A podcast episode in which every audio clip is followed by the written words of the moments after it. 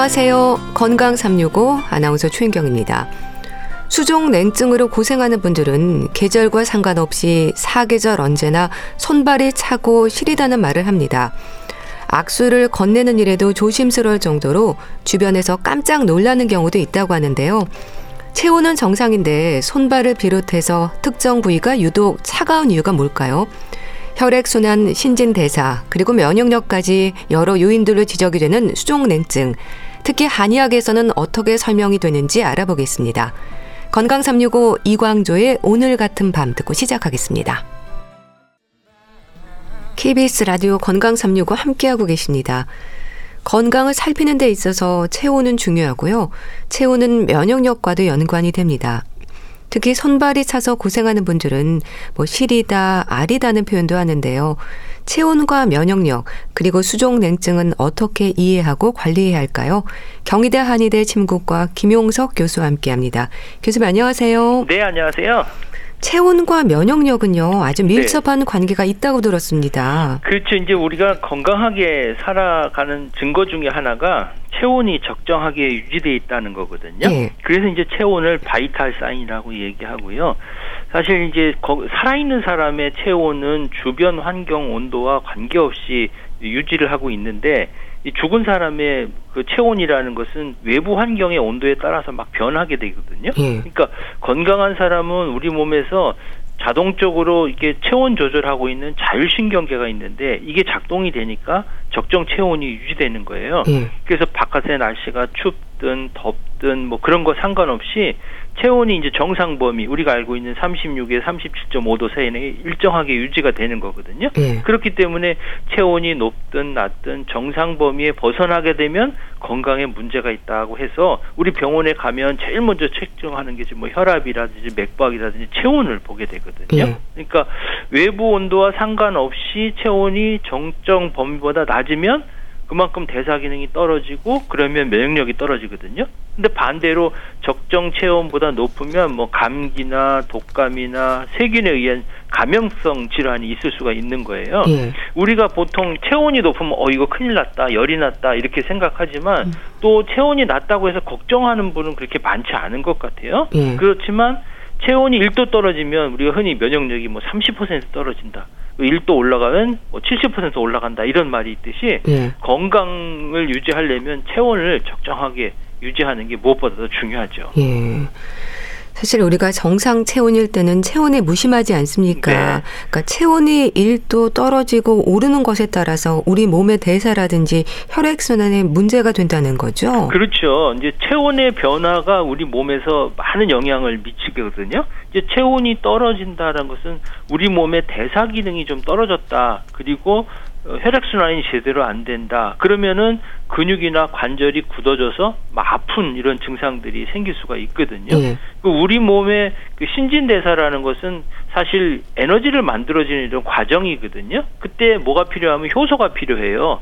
그러니까 소화를 시키려면 소화 효소인 뭐 아밀라제 같은 것들이 필요하거든요. 그런데 이런 효소들은 36도에서 37도 이때 반응이 가장 활발해요. 예. 근데 1도가 떨어지면 이런 신진대사의 효율이 한 10% 이상 떨어지고 또 몸속의 효소 기능들은 50% 이상 떨어지게 되거든요. 그러니까 문제가 될 수가 있고 또 반대로 정상 범위 내에 체온이 높은 사람은 체온 낮은 사람 비해서 신진대사나 효소의 기능이 활발해지겠죠. 네. 그래서 요즘처럼 이제 그 환절기 되는 이런 일교차가 심할 때 체온 1도를 지켜내는 게 아주 매우 중요한 역할을 하죠. 네. 그럼 이 체온에 대한 이해도 필요할 것 같은데요. 정상 체온을 기준으로 할 때 하루 중에 시간차도 있다면서요. 그렇죠. 이제 우리 몸에 이게 체내 내부에 있는 온도를 중심 체온, 중심 온도 이렇게 얘기하거든요. 예. 근데 요 중심 체온은 해가 뜨고 해가 지는 어떤 태양의 어떤 주기에 따라서 변해요. 그래서 하루 중에도 이제 잠잘 때는 새벽 2시에서 6시는 가장 온도가 낮고요. 반면에 이제 오후 5시부터 8시 정도는 좀 가장 높아요. 그러니까 하루 중에 가장 온도가 높고 낮은 온도 차이는 보통 한 0.5도 정도 안팎이 되지만 예. 요거 상당히 중요한 역할을 하고요. 그래서 옛날에 이런 말 있잖아요. 야, 해 뜨면 일어나고 해 지면 집에 가 자라. 예. 이런 말이 마찬가지거든요. 예. 네. 그럼 아플 때도 주로 늦은 밤이나 새벽 시간이 통증이 더 심하거나 하는 것도 체온하고 연관이 있을까요? 네, 그렇죠. 이제 하루 중에 체온이 가장 낮은 시간은 뭐 밤에 잠잘 때라고 말씀드렸잖아요. 예. 늦은 밤이나 새벽 시간에 이때 되면 체온이 떨어지니까 신진대사가 떨어지죠. 그러면 혈액 순환이 안 되죠. 그리고 혈관이 수축되죠. 근육이나 인대가 뻣뻣해지기 쉽잖아요. 그러면 통증을 이렇게 완화시켜주는 물질이 전달이 줄어드니까 통증이 심해질 수밖에 없어요. 예. 그래서 특히 이제 관절염이 있는 분들 뵈면 밤이 되면 증상이 조금 더 심해지거든요. 그래서 그래서 이제 이런 분들에게 이제 도움을 주는 건 뭐냐면 주무시기 전에 관절 부위에게 따뜻한 찜질 또는 음. 이제 목욕 이런 음. 것들을 해서 온도를 올려주면 도움이 되겠죠. 그렇다고 해서 찜질팩 같은 걸 하루 종일 밤새도록 이렇게 되고 있으면 안 되고요. 예. 한 20분 정도 음. 그 정도 해주시고 주무시는 게 좋을 것 같아요. 예.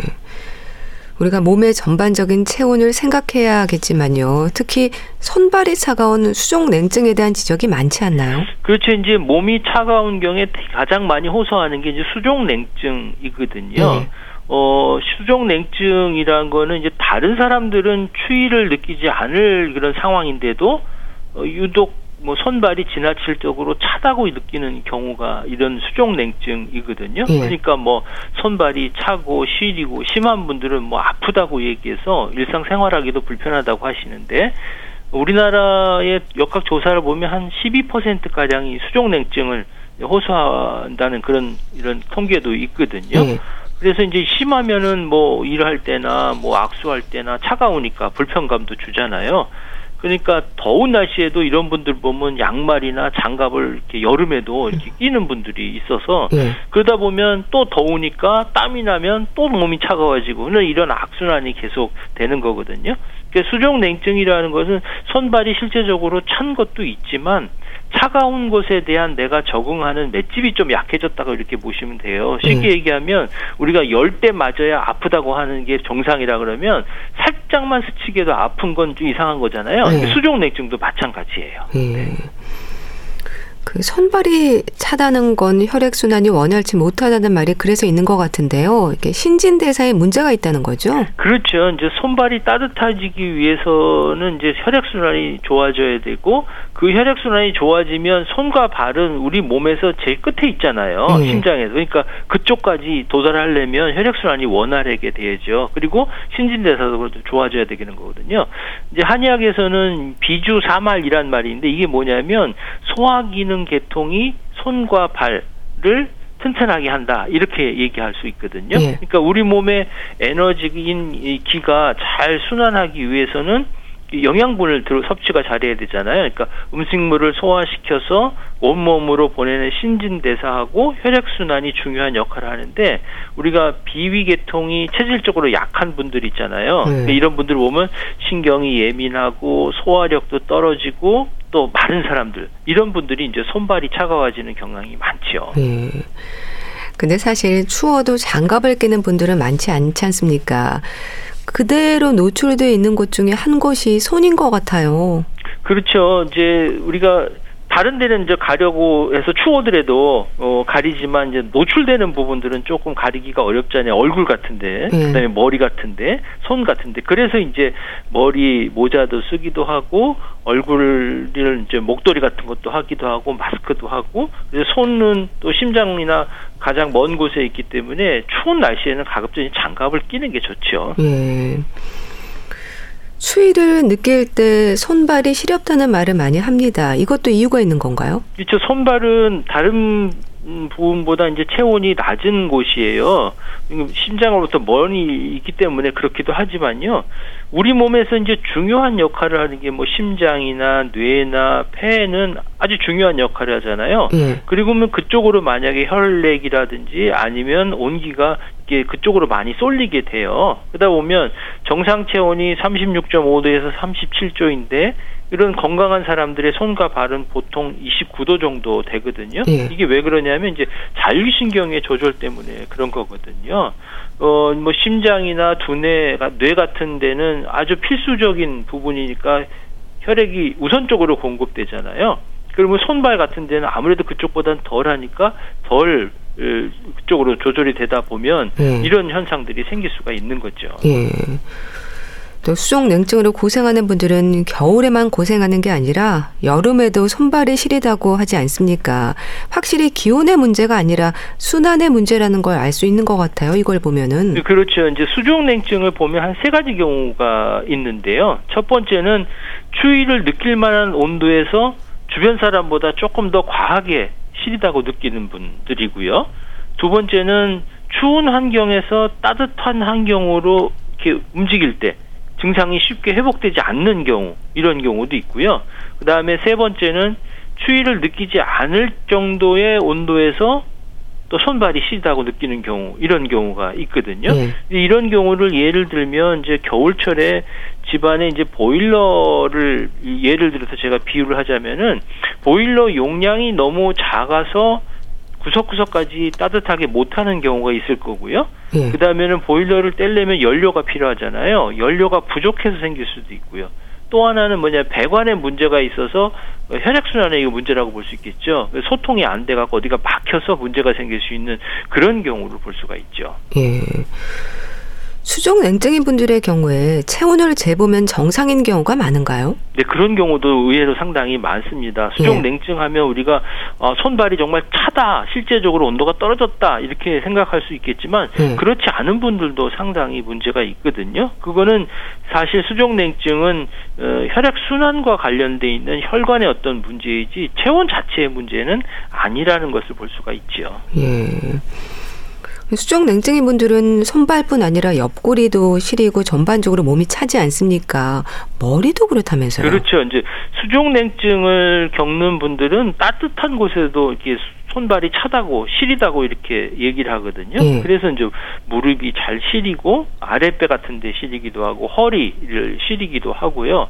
어, 또 어떤 분들은 뭐 옆구리도 시리기도 하다, 머리도 시리다, 이렇게, 이런 분들도 사실 있어요. 근데 이게 보면 추위나 어떤 정신적인 스트레스 같은 이제 외부 자국 때문에 이 혈관이 지나치게 이제 수축되면서 또 손이나 발 같은 게 말초 혈관 부위에 혈액 공급이 잘 되지 않기 때문에 네. 이런 부위가 생기는 거거든요. 그러니까 부위에 따라 이제 한의학에서는 원인을 조금 다르게 보고 있죠. 허리와 무릎 같은 경우는 뭐 퇴행성으로 생기는 간신이 약해서 그렇다. 옆구리 같은 경우는 뭐 담낭에 어떻게 문제가 있겠다. 이렇게 이제 예측을 해볼 수가 있죠. 예. 수족 냉증의 원인도 다양한가요? 어, 원인이 사실 다양하거든요. 음. 그러니까 쉽게 얘기하면 혈액순환에 문제를 일으킬 수 있는 모든 질환은 수족냉증의 원인이 될 수 있다. 이렇게 볼 수가 있는데요. 음. 대부분의 이제 혈관의 문제거든요. 동맥에 문제가 생겼을 때 잘 나타날 수가 있거든요. 예, 심장에서 손과 발끝으로 이제 향하는 동맥에 이제 어딘가 찌꺼기가 생기면 막히게 되겠죠. 예. 그러면 혈액순환에 이상이 생겨서 수족냉증이 생기는 거예요. 앞에 말씀드렸죠. 보일러가 뭐 용량도 좋고 그 다음에 연료도 충분한데 잘 안 되는 것은 배관에 문제 있는 혈액순환에 문제가 있는 어디가 막혔다고 볼 수가 있는 거거든요. 네. 또 하나 문제는 이제 근육량이 너무 작경 경우에 이제 혈액순환을 방해하는 요인이 될 수가 있거든요. 그러니까 근육이 적은 사람일수록 혈액순환이 잘 안 돼요. 음. 그래서 수족냉증이 쉽게 걸리게 되죠. 그렇지만 또 비만인 사람은 괜찮냐? 꼭 그렇지는 않고요. 네. 왜냐하면 비만은 체지방이 쌓였잖아요. 네. 그러면 노폐물이 많다는 얘기예요. 그러면 혈액이 통과하는 길을 막아서 혈액순환을 좋지 않기 때문에 또 문제를 생길 수 있는 거예요.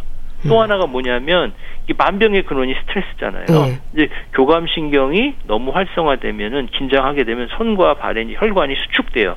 그러면 만성적으로 수족 냉증이 이렇게 생길 수 있고요. 네. 그 외에도 뭐 혈관의 수축과 이완에 어떤 문제가 생길 수 있는 뭐 레이노드 병이라든지 음. 자가 면역 질환인 뭐 류마티스 질환이라든지 대사성과 관련돼 있는 갑상선 기능 저하증 뭐 이런 다양한 원인 때문에 생길 수가 있죠. 네. 갑상선의 이상과 같은 질환으로도 수족 냉증은 생길 수 있는 거네요. 그렇죠. 이제 갑상선에서 분비되는 갑상선 호르몬의 역할이 뭐냐면 체온을 유지하고 아. 우리 몸에 필요한 에너지를 생산하는 역할을 하거든요. 예. 근데 이 기능이 떨어지게 되면 갑상선에 이상이 생겨서 갑상선 호르몬이 정상적으로 부족, 분비되지 않거나 부족해지거든요. 그러면 신진대사가 떨어지고 대사가 원활하지 않으니까 다른 사람보다 추위를 쉽게 느끼고 그러다 보면 손발이 차가워지고 그러다 보면 일상생활에 어려움 이렇게 겪게 되는 거죠. 예.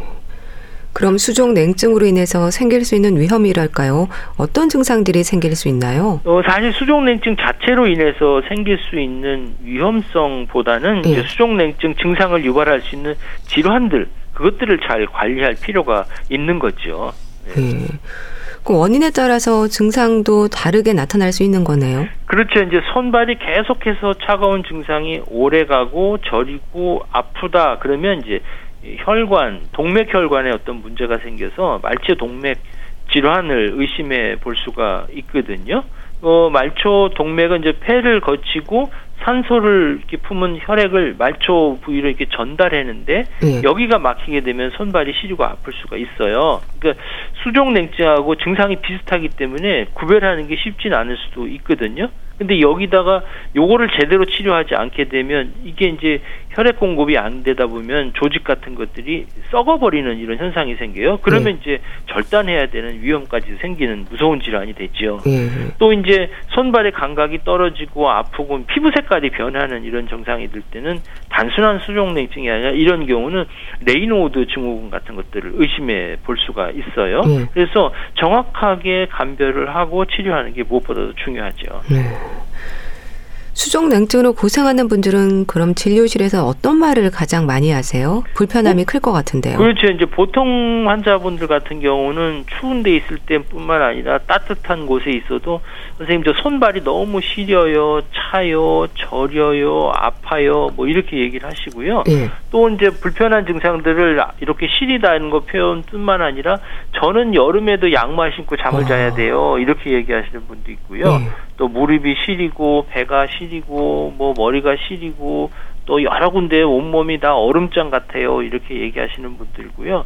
또 이런 분들은 대표적으로 이제 잠을 잘 못 주무시는 경우가 많아요. 네. 특히 발이 찬 분들은 잠을 잘 못 주무시거든요. 그러면 쉽게 피로감이 생기고 그러다 보면 자꾸 우울감이 생겨버릴 수가 있거든요. 그러니까 단순히 손발이 차다라는 것 외에도 이런 전신적인 증상들을 같이 호소하시게 되죠. 네. 치료도 궁금한데요. 한의학에서는 수족냉증을 어떤 방법으로 치료하나요? 네, 이제 수족냉증이라는 건 몸이 찬 거잖아요. 그러면 따뜻하게 해주는 게 가장 기본적인 치료이겠죠. 예. 따뜻하게 해주는 방법은 바깥에서부터 따뜻한 기운을 몸 안쪽으로 집어 넣어주는 경우가 있겠고요. 우리 몸 안에서 또 열을 발생시키는 게 있겠죠. 예. 이제 바깥으로 해서 따뜻하게 해주는 것은 뭐 침이라든지 뜸이라든지 뭐 온열 치료 같은 것들을 해주고요. 또 따뜻한 음식을 좀 먹게 해서 따뜻한 기운이 들어가게 해주는 거고요. 네. 또 이렇게 음식이 들어가려면 소화기 계통이 좋아야 되잖아요. 그래서 소화기 계통의 흡수를 높여주는 이런 치료들을 해, 해주게 되거든요. 그래서 근본적으로는 이제 소화기 계통이나 그다음에 우리 몸의 보일러와 같은 이런 내분비 계통들을 원래 치료를 하는 것을 우선적으로 하고요. 예. 그 다음에는 내부적으로는 열을 발생시켜야 되니까 좋은 방법은 운동을 하는 거거든요. 근력 운동을 자꾸 하실 필요가 있죠. 예. 한약, 뭐 침, 뜸, 보항도 처방이 되는 거죠? 그렇죠. 이제 기본적인 치료가 일침, 이구, 삼약이라고 해서 침, 뜸, 한약을 쓰거든요. 그러니까 한약은 우리 몸의 속을 따뜻하게 해서 이게 몸을 따뜻하게 해주고 전체적으로 혈액순환을 좋게 해주고 체질을 개선시켜줘서 막혀서 순환되지 않는 것들을 이렇게 순환시켜주는 역할을 하고요. 네. 침이나 뜸은 이게 차가운 부위에 직접적으로 그 부위를 놓아서 따뜻한 기운을 안에다가 집어넣는 거고요. 부항이라는 것은 이제 어혈 같은 것이나 이제 혈액순환이 잘 안 됐을 때 그 부분들을 피를 맑게 해주는 그런 효과가 있지요. 네. 좀 속을 따뜻하게 하는 한약은 어떤 재료들이 사용이 되나요? 이제 속을 따뜻하게 한다고 해서 무조건 따뜻한 약만 들어가는 건 아니고요. 음. 이제 크게 보면 한 두 가지가 있는데요. 앞에도 말씀드렸지만 그냥 원래 온도가 떨어지는 경우도 있고 그리고 또 차가운 감을 아주 예민하게 느끼는 부분이 있다고 말씀드렸잖아요. 예. 그래서 차가운 부분을 따뜻하게 해주는 것은 따뜻한 약이에요. 그야말로 그러니까 생강을 말린 건강이라는 것이나 뭐 부자 같은 아주 열을 내는 그런 약은 몸을 따뜻하게 해주는 성질이 있으니까 실제로 이런 약들을 쓰게 되면 이 차가운 몸이 좀 따뜻해지면서 손발까지 이렇게 따뜻해지는 현상이 생기고요. 예. 또 하나 이제 스트레스를 많이 받거나 순환이 잘 안 돼서 문제가 생겨서 손발이 찬 경우가 있거든요. 요런 경우는 몸속에 열은 많은데 아직 순환이 잘 안 돼서 어딘가 막혀서 손발 끝까지 데워주지 못하기 때문에 쉽게 얘기하면 열이 안에 갇혀 있는 경우라고 볼 수 있겠거든요. 네. 그런 경우에는 뭐 사역산이라는 음. 처방을 해서 이 속에 열은 있으나 순환만 시켜주면 자연히 손발이 따뜻해지는 이런 경향이 있죠. 네. 순환을 돕는 침이나 뜸은 얼마나 자주 해야 하는 건가요? 이거 시차를 두고 하는 건가요? 그렇죠. 혈액 순환에 도움을 줄 수 있는 침 치료나 뜸 치료는 어, 매일 하는 것도 뭐 도움은 될 수 있겠지만 또 너무 강자극을 주거나 또 자주 하게 되면 환자분들이 조금 더 피로감을 느낄 수가 있어요. 음. 손발이 찬 분들을 보면 되게 신경이 예민하고 쉽게 피로하시는 분들이 상당히 많거든요. 예. 그래서 어떤 분들 같은 경우는 뭐 침문사를 하시는 분도 있어요. 음. 그래서 일반적으로는 일주일에 한 두 번 정도 어, 하고 뭐 하루에 이틀에 어떤 시차를 두고 침 치료를 받거나 또는 뜸 치료를 하시는 게 좋죠. 예. 음식은 어떨까요? 도움이 되는 음식도 있을 것 같고 또 피해야 하는 음식도 있지 않을까 싶은데요. 그렇죠. 몸이 찬 사람들은 기본적으로 따뜻한 성질의 음식을 드시는 게 좋고요. 예. 또 따뜻한 성질의 음식뿐만 아니라 차갑게 하지 말고 따뜻하게 드시는 게 좋겠죠.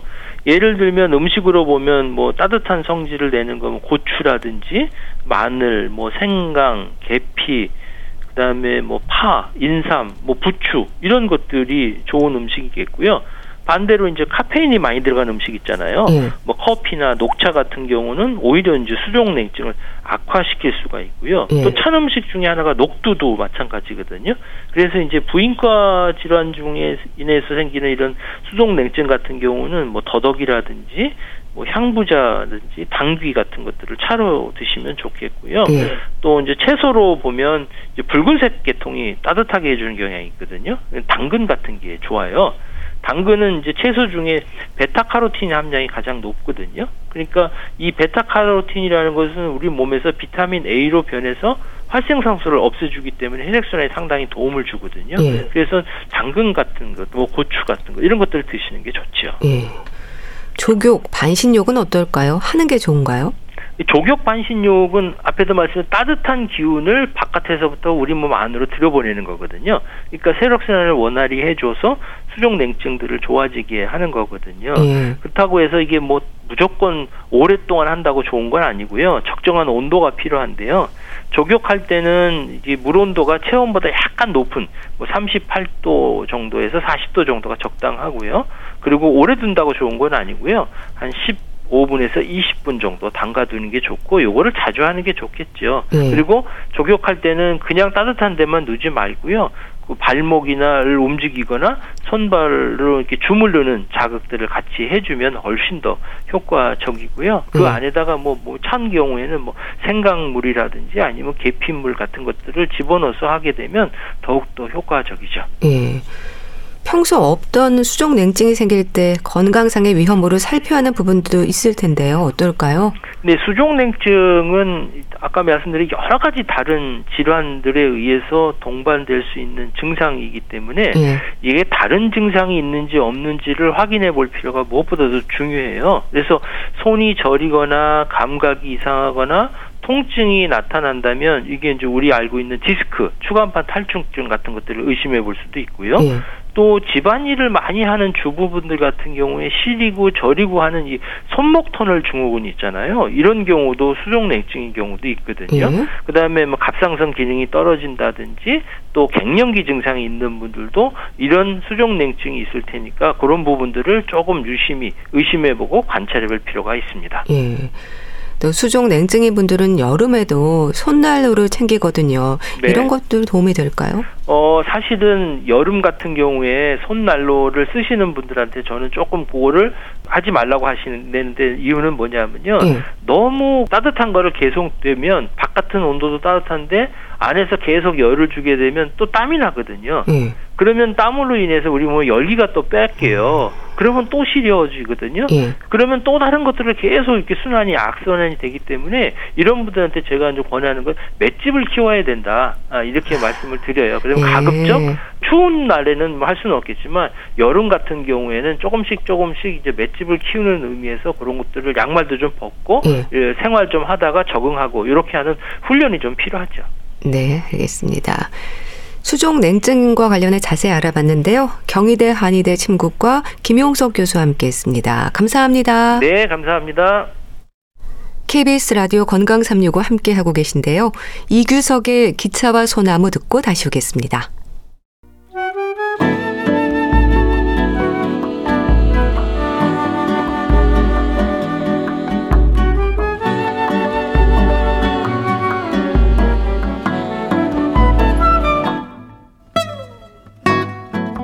건강한 하루의 시작. KBS 라디오 건강 365. 최윤경 아나운서의 진행입니다. KBS 라디오 건강 365 함께 하고 계십니다. 건강 책 정보 북컬럼니스트 홍순철 씨 자리했습니다. 어서 오세요. 네, 안녕하세요. 100세 시대를 사는 지금 아주 흥미로운 책을 들고 오셨네요. 책 제목이 브레인 리부트예요. 그렇습니다. 뇌도 껐다 켰다 할 수 있다. 네. 그런 의미일 것 같은데요. 네. 이 책에 부제가 적혀 있습니다. 죽을 때까지 늙지 않는 두뇌의 비밀. 아, 이렇게 되면 얼마나 좋을까요? 아, 그러게요. 미국의 주목받는 신경과학자 크리스틴 윌르 마이어 박사가 획기적인 실험 그리고 수많은 임상 경험을 바탕으로 책을 통해서 뇌 건강의 비밀을 밝혀 주고 있는데요. 네. 저자인 크리스틴 윌리 마이어 박사는 미국의 정신건강 의료기관이자 세계 최대 규모의 뇌 영상 데이터베이스를 보유하고 있는 에이맨 클리닉에서 신경 영상의 연구 책임자로 재직을 했습니다. 예. 그리고 특히 이 기간 동안에 아주 중요한 논문을 하나 발표를 하게 되는데요. 어떤 논문이냐면 미국 미식 축구 선수들의 뇌 손상을 알아내고 치료하는 획기적인 연구를 수행한 겁니다. 예. 그리고 이 논문이 저명한 국제 학술지에 소개가 되면서 뇌 건강과 신경과학 전문가로서의 세계적인 명성을 얻었는데요. 예. 이 논문의 내용은 제가 후반부에서 다시 한번 설명을 드리도록 하겠습니다. 예. 저자는 책을 통해서 나이가 들면 어느 시점부터 뇌의 기능은 퇴화할 뿐 더 이상 나아지지 않는다라고 하는 기존의 편견은 잘못되었다라고 음. 이야기합니다. 예. 책에 의하면 새로운 뇌 세포 그리고 세포 간의 연결이 60대에도 심지어 80대에도 계속되거나 생성된다라고 이야기를 하고 있는데요. 예. 방법이 있어요. 음. 일단 어, 어떤 일상의 작은 변화들이 필요하다라는 겁니다. 이런 것들을 통해서 우리 몸에서 가장 중요한 기관 가운데 하나인 뇌, 이 건강을 죽을 때까지 보장받을 수 있다는 거죠. 음. 책에 보면 상당히 다양한 분야에서 뇌를 다시 활성화시킬 수 있는 방법들이 소개가 되고 있는데요. 예. 식단, 운동, 수면, 영양 보조제, 그리고 마음 챙김, 두뇌 게임, 뭐 수도쿠 같은 것들이죠. 음. 누구나 쉽게 터득하고 실천할 수 있는 방법들을 제시하고 있습니다. 음. 그러니까 누구나 쉽게 터득하고 실천할 수 있다니까 뭔가 좀 부담이 없어지고 안심이 되는데요. 새로운 뇌세포와 뇌세포 간의 연결이 80대에도 계속이 된다. 대단하네요. 그렇습니다. 사실 우리가 뇌를 알고 있다라고 생각을 하고 있지만 최근 들어서 뇌 과학이 발달을 하고 있지만 저자의 분석에 의하면 뇌는 아직 판도라의 상자 라고 보는 게 맞다고 그럽니다. 예. 우리 뇌가 체중 전체의 2% 밖에 차지하지 않아요. 근데 전체 혈액 공급량의 10에서 20%를 소비를 합니다. 예. 그리고 무려 천억 개의 세포가 100조 개의 어, 연결, 네. 시냅스라고 이, 이야기하죠. 그걸 이루고 있는 기관이라는 겁니다. 언어, 행동, 혈압, 감정, 신체적이고 정신적인 모든 활동을 관장하고 있는 그야말로 가장 중요한 기관이라고 이야기할 수 있는데요. 예.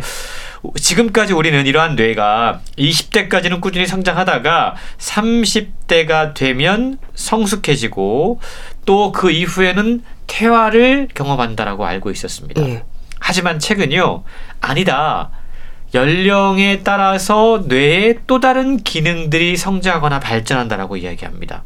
예를 들자면 40대가 되면 기억력은 떨어질지 몰라도 우리는 감정을 더 잘 조절하고 정교한 공감 능력을 가질 수 있게 됩니다. 그리고 실제로 집중력이 가장 최고조에 이르는 시기가 바로 40대라고 그래요. 네. 50대가 되면 또 다른 뇌의 능력들이 개발이 되는데 그동안 쌓아온 지식들을 바탕으로 가장 높은 정보력과 학습 능력을 가지게 된다고 네. 합니다. 60대부터 70대 초반에 이르게 되면 어휘 능력이 최고조에 달하고 정서적 안정감이 오히려 20대보다 훨씬 더 높아진다고 그럽니다. 네. 그러니까 80대가 되어도 뇌를 잘 관리하기만 한다면 우리는 이전처럼 가족이나 친구들과 잘 어울릴 수 있고 이야기할 수 있고 토론할 수 있고 영화 감상할 수 있고 취미 활동을 하면서 풍성한 인생을 영위할 수 있다. 라는 것을 저자는 확인시켜주고 있는 것이죠. 네. 사실 나이가 들면 뇌 기능이 떨어진다는 말을 하잖아요. 이런 부분들이 기억력을 기준으로 하는 경우가 많은데 우리 뇌를 오랫동안 건강하게 유지하기 위한 방법 책에서 어떻게 설명하고 있나요? 미국을 대표하는 의료 임상 현장에서 저자가 오랫동안 활동했다라고 말씀을 드렸잖아요. 예. 저자는 우리가 예상할 수 있는 거의 모든 종류의 인지 문제를 다루는 단 한 가지의 어떤 의외의 사실 이걸 찾아냈다라고 이야기하고 있습니다. 뇌는 분명 엄청나게 복잡하지만 뇌를 변화시키는 방법은 의외로 간단하더라. 아, 예. 라는 건데요. 치매, 알츠하이머, 기억력 감퇴, 사실 현대인들을 공포에 떨게 하는 여러 가지 질환들입니다. 근데 이런 문제들도 심각해 보이지만 사소한 생활 방식으로 얼마든지 예방하거나 치유할 수 있다라는 겁니다. 예. 저자는 그 핵심을 혈류에서 음. 찾고 있어요. 예? 간이나 근육과 다르게 뇌는 영양분을 저장할 수가 없습니다. 혈액이 유일한 영양 공급원이라고 이야기할 수 있습니다. 예. 포도당이나 산소는 물론이고 비타민, 미네랄, 지방, 아미노산, 전해질, 중요한 영양소 모든 것들이 뇌로 향하는 혈류에 의해서 우리 뇌에 전달이 되는 것이죠. 음. 그래서 뇌 건강의 핵심은 뇌 혈류를 증가시키는 겁니다. 예. 어떻게 하면 뇌 혈류가 증가할 수 있을까요? 그러게요. 피를 좀 펌프질을 좀 아, 강하게 해주는 예. 거죠. 운동하면 되겠네요. 맞습니다. 예. 달리기, 사이클, 수영 이것이 뇌 혈류량 증가에 가장 좋은 운동법이다라고 책은 설명하고 있습니다. 그리고 또 한 가지 중요한 키포인트가 있는데요. 근육을 늘리는 겁니다. 아. 근육이 많아질수록 우리 몸이 피를 뽑아낼 수 있는 곳이 많아져서 결과적으로 동맥벽에 가해지는 압력이 줄어든다고 그럽니다. 피가 예. 잘 통할 수 있다라는 거죠. 뿐만 아니고 요가라고 하는 운동은 혈압을 낮추고 뇌 순환을 활발하게 도와주고요. 걷기 또한 뇌 순환을 증가시키는 상당히 간단한 운동이다라고 이야기하고 있습니다. 예. 이렇게 여러 종류의 운동을 말씀을 드렸지만 이런 종류의 운동을 할 수 없는 분들이 계십니다. 그런 분들은 그냥 바른 자세를 유지하는 것만으로도 음. 뇌 혈류에 도움이 된다고 네. 얘기합니다. 어깨 펴고 목 길게 세워서 똑바로 앉는 자세 이게 뇌로 올라가는 혈액량을 증가시킬 수 있는 상당히 중요한 자세다라고 설명하고 있습니다. 예. 일단 운동이나 자세 교정만으로도 뇌 혈류가 증가할 수 있다. 자, 그리고 또 어떤 방법들이 있을까요? 예. 먹는 게 중요하죠. 음, 먹는 거요? 어떻게 무엇을 먹느냐 식습관인데요. 뇌 건강에 좋은 음식이 분명히 따로 있다고 그럽니다. 예. 저자가 책을 통해 추천하고 있는 식단이 있는데요. 통곡물, 생선, 해산물입니다. 통귀리, 뭐 퀴노아, 현미, 조, 메밀, 호밀 이런 것들에는 비타민 D와 E가 풍부하게 들어 있는데 예? 이게 인지 기능에 상당한 큰 도움을 준다고 그럽니다. 또 연어, 고등어, 홍합 이런 것들을 통해서 우리 몸이 스스로 생산하지 못하는 필수 지방산을 섭취할 수 있습니다. 예. 먹어야 될 것들을 소개해 드렸어요. 그러면 먹지 말아야 될 것들이 있습니다. 이게 이제 가공식품이라고 하는 겁니다. 예. 사실은 가공식품은 뇌 건강뿐만이 아니고 다른 여러 요인으로 우리 건강에 해로움을 미치고 있는데요. 뇌 기능 최적화에 필요한 성분은 가공식품에 전혀 포함되어 있지 않다고 그래요. 음. 대신에 여기에는 암, 심장병, 당뇨병, 만성 질환의 위험을 높일 수 있는 것들만 포함되어 있습니다. 비타민 D 생성에 유리한 실혈 운동을 하고 또 신경 생성을 돕고 신경 가로성을 증가시킬 수 있는 간헐적 단식을 간혹 하기도 하고 예. 또 아, 우리 예전에 신문에 이런 거 참 많이 있었는데요. 십자 말풀이 있지 아. 않습니까? 아. 이게 예전에 집중력 예, 향상에 맞아요. 상당히 도움이 되고 하다 보면 집중할 수 있었는데 또 수도크라던가 이런 어떤 뇌를 자극시 키는 활동들, 예. 교감 신경계를 안정시키는 것들, 하루 10분 멍하니 있기 같은 습관 이런 것들도 우리 뇌를 건강하게 할 수 있는 단순하지만 상당히 중요한 방법이다라고 예. 책은 강조하고 있습니다. 예. 자, 그리고 또 많이들 드시는 건강 보조제에 대한 조언도 있을까요? 네. 책은 건강 보조제의 역할에 대해서 상당히 강조를 많이 하고 있어요. 네. 제가 처음에는 약간 의심을 했습니다. 음. 이거 어느 건강 보조제 회사에서 협찬받았나? 근데 그렇진 않더라고요. 네. 다 뭔가 좀 과학적으로 검증이 된 여러 가지 건강 보조제에 대한 설명들이 소개가 되고 있는데 앞서 제가 이 저자가 상당히 흥미로운 중요한 실험을 했고 이걸 학술지에 발표해서 그때부터 국제적인 명성을 얻었다라고 말씀을 드렸어요. 예. 그게 바로 이 건강 보조제, 영양 보조제가 뇌 질환 및 관련 증상을 관리하는데 얼마나 도움이 되는지 알아보기 위해서 실시했던 실험이었습니다. 이 실험이 어떻게 진행됐냐면 예. 연구 대상은 미식 축구 선수들이었습니다. 어. 프로 미식 축구 선수들. 예. 어떻게 운동하는지 아시죠? 아마 운동 가운데 가장 과격한 아, 운동이라고 맞아요. 이야기할 수 있을 겁니다. 예. 부딪히고 싸우고 그러면서 뇌 진탕이 가장 많이 걸리는 운동이 바로 이 또 미식 축구라고 그래요. 실제로 전 현직 선수들을 대상으로 실험을 했거든요. 예. 뇌진탕을 경험한 경우가 거의 대부분이었고요. 어. 그리고 그런 것들을 통해서 이미 인지 기능에 명박, 명백한 손상을 입은 사람들도 상당수 있었다고 그럽니다. 예. 이 사람들에게 6개월 동안 뇌 기능에 도움이 되는 건강 보조제를 예, 복용을 하도록 한 거예요. 그 결과가 상당히 놀라웠는데요. 실험 대상자 가운데 거의 절반에서 인지 기능이 50% 이상 증가했다고 그러고요. 예. 조금 더 구체적으로 설명드리면 69%에게서 기억력이 향상됐고 53%는 집중력이 향상됐다라는 보고서가 있습니다. 예. 38%의 사람들은 영양 보조제를 통해서 기분이 좋아지고 새로운 동기부여를 받았다라고 이야기했고 25%는 수면의 질이 현저하게 향상됐다라고 답변했다고 그래요. 예. 그러니까 이게 바로 이 영양 보조제가 생각보다 손상된 뇌 기능을 회복시키는데 상당한 효과가 있다라는 것을 실험적으로 증명한 것이었죠. 라는 거죠. 사실상 저자도 이 실험을 하기 전에는 이 영양 보조제의 효능에 대해서 상당히 회의적이었다고 네. 그럽니다. 그런데 이 실험을 진행하면서 과학적이고 객관적인 데이터를 통해서 네. 실제로 도움이 되는구나 라는 것을 확인한 이후에 책을 통해 이렇게 강조를 합니다. 영양 보조제를 복용하는 것은 우리가 인지 건강을 위해서 할 수 있는 가장 최고의 투자다라고까지 예. 설명하고 있습니다. 예. 그래도 보조제는 말 그대로 보조제라는 생각을 하셔야 될 것 같긴 한데요.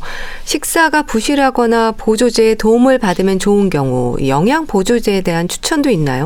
예, 물론 있습니다. 정말 중요한 거 강조하신 것 같아요. 네. 일단 식사 식습관으로 충분히 영양 섭취를 해야겠죠. 네. 그럼에도 불구하고 보충이 안 되는 것들이 있다면 이러한 보조제의 도움을 받아야 된다는 겁니다. 책이 추천하고 있는 보조제가 여섯 가지가 있는데요. 효과를 극대화하기 위해서 첨가물이 들어간 제품은 되도록 피하고 최소 3개월 이상은 복용해라 라고 권하고 있어요. 예. 아마 뇌 건강에 가장 좋은 영양 보조제 그러면 많은 분들이 딱 이거 먼저 음, 떠올리실 겁니다. 오메가 3요. 그렇습니다. 네. 우리 몸의 세포막을 구성하는 물질로서 뉴런 세포의 성장, 인지 개선, 염증 감소에 도움이 된다고 그럽니다. 알츠하이머병과 같은 신경 퇴행성 질환을 줄일 수 있고요. 무엇보다 이 지방산이 오메가3 지방산이 행복 호르몬이라고 불리는 세로토닌의 분비를 촉진시킬 수 있다고 그래요. 예. 두 번째 보조제가 종합 비타민입니다. 물론 이게 없다고 뇌가 망가지진 않아요. 하지만 저자는 건강한 뇌를 갖고 싶다면 종합 비타민이 필수적이다. 특히 균형 잡힌 식사를 하지 못하는 사람들에게 더욱 그렇다라고 설명을 합니다. 예. 세 번째 보조제는 프로 바이오틱스. 예. 많은 분들이 관심을 갖고 있는 보조제죠. 이게 인지적 관점에서 보면 이 건강 박테리아는 도파민, 가바, 세로토닌 이렇게 기분을 좋게 만드는 신경 전달 물질 호르몬 작용을 돕는다고 그래요. 이렇게 되면 불안과 스트레스를 낮추는 효과가 있고 뇌의 기능에 긍정적인 효과를 낸다고 그럽니다. 예. 또 중요한 게 비타민 D인데요. 우리가 비타민 D 그러면 햇빛 호르몬이라고 알고 있습니다. 햇빛 비타민이라고 알고 있어요.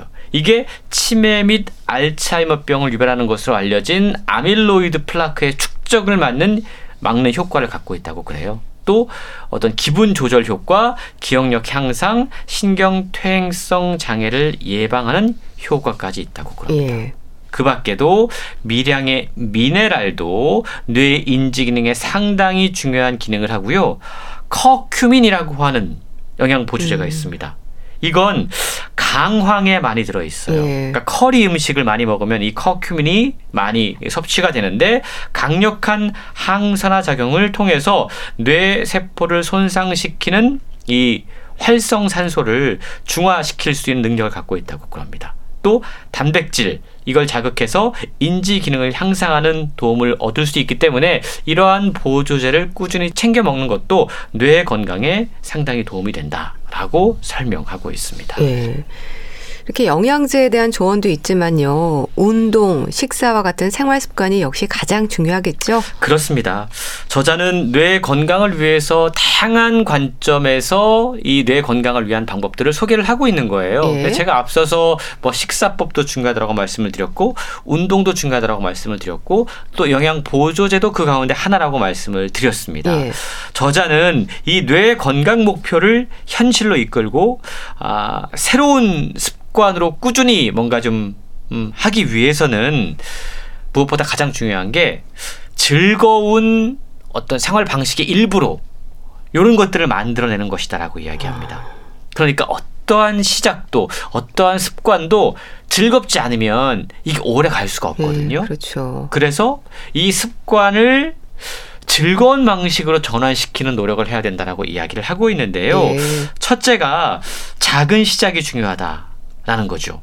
처음부터 너무 뇌 건강을 위해서 무리한 목표를 세우기보다는 현실적이고 점진적인 목표를 세워서 조금씩 조금씩 성취감을 느끼면서 뇌 건강을 위한 습관들을 유지하는 것이 좋다, 좋다라고 이야기합니다. 예. 하루의 변화가 일주가 되고 한 달이 되고 1년이 되도록 만드는 것이 상당히 중요하다라는 거죠.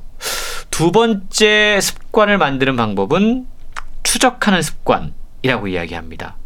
그냥 단순히 어, 어떠한 행위를 하지 말고요. 이걸 기록하는 게 중요하다고 네. 그럽니다. 그래서 몸무게, 칼로리, 운동량, 수면 상태 이런 것들을 직접 수치화해서 내가 잘하고 있는지 확인하는 것이 좋다라고 설명하고 있고요. 예. 세 번째 즐거운 습관으로 만드는 방법은 주위 사람들을 활용하는 겁니다. 배우자도 좋고 친한 친구도 좋고 동료도 좋고 혹은 개인 트레이너를 주는 것도 좋습니다. 연구에 따르면 삶의 목표를 향해서 달려나갈 때 혼자 하는 것보다 곁에 누군가가 도움이 될 만한 사람을 두는 것이 성공률이 65%까지 음. 올라간다고 그럽니다. 예. 누군가와 함께하는 습관이 상당히 큰 도움이 되고요. 마지막 네 번째 습관, 즐기는 태도를 갖는 것이 중요하다. 그러니까 이 즐기는 태도라고 하는 건 뭔가를 달성했으면 자기 자신에게 조그만 선물을 해주는 겁니다. 예. 보상을 해주는 음. 겁니다. 그렇게 되면 그 행동을 지속할 수 있다고 그래요. 뇌 건강을 위해서 실천해야 될 것들 의외로 간단하고요. 예. 일단 시작하면 좋은 습관이 되고 그것을 꾸준히 유지할 수 있다라고 책은 설명하고 있습니다. 예. 브레인 리부트 소개해 주셨는데요. 잘 들었습니다. 북컬럼니스트 홍순철 씨와 함께 했습니다. 감사합니다. 고맙습니다. 이선희의 인연 보내드리면서 인사드릴게요. 건강365 아나운서 최인경이었습니다. 고맙습니다.